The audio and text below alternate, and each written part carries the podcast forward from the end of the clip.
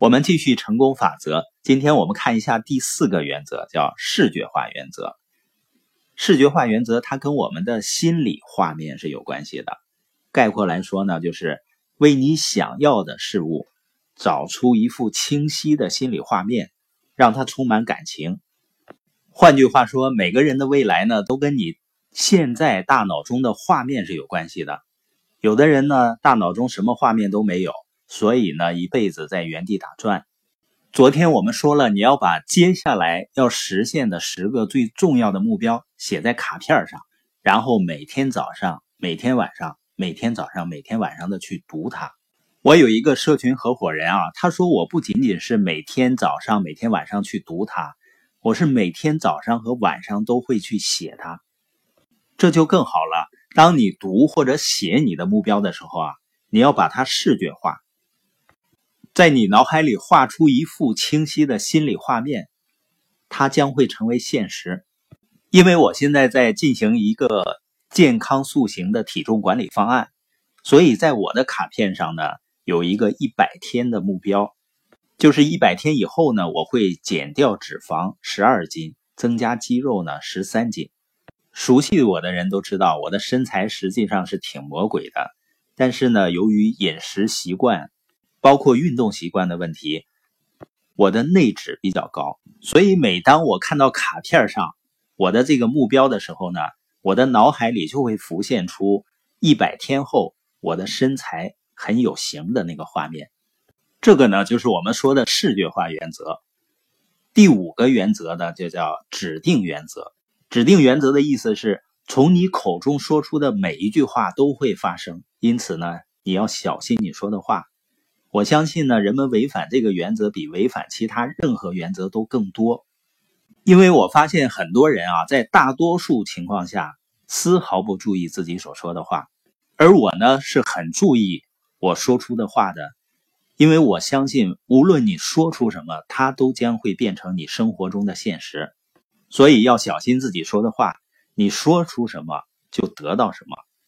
那对于我来说呢，我就只说。自己想要的东西，比如说，我相信每个人呢都希望自己的身体呢充满活力，不要觉得疲劳。但你会发现，人们经常表达的是什么呢？你可能说了，那人身体疲不疲劳，它跟身体状况有关系，跟你说什么还有关系吗？它肯定是跟你的身体状况有关系的。但是在同等的情况下，你的表达就显得更重要了。所以呢，我希望我自己的身体充满活力，有无穷的能量。那我也要经常这样去表达。而正是由于我经常这样去表达呢，所以我就会愿意去管理自己的健康。所以，如果你决定在你生命中拥有无限的能量，直到最后一天，这是你的目标、你的远景、你的梦想，那你要怎么说呢？如果你不想感到疲劳，如果你不想沮丧。你就不要总去说这些事情，因为我不愿意感觉累，我也不愿意呢沮丧，所以呢我不谈论沮丧，我不谈论大多数人时常谈的话题。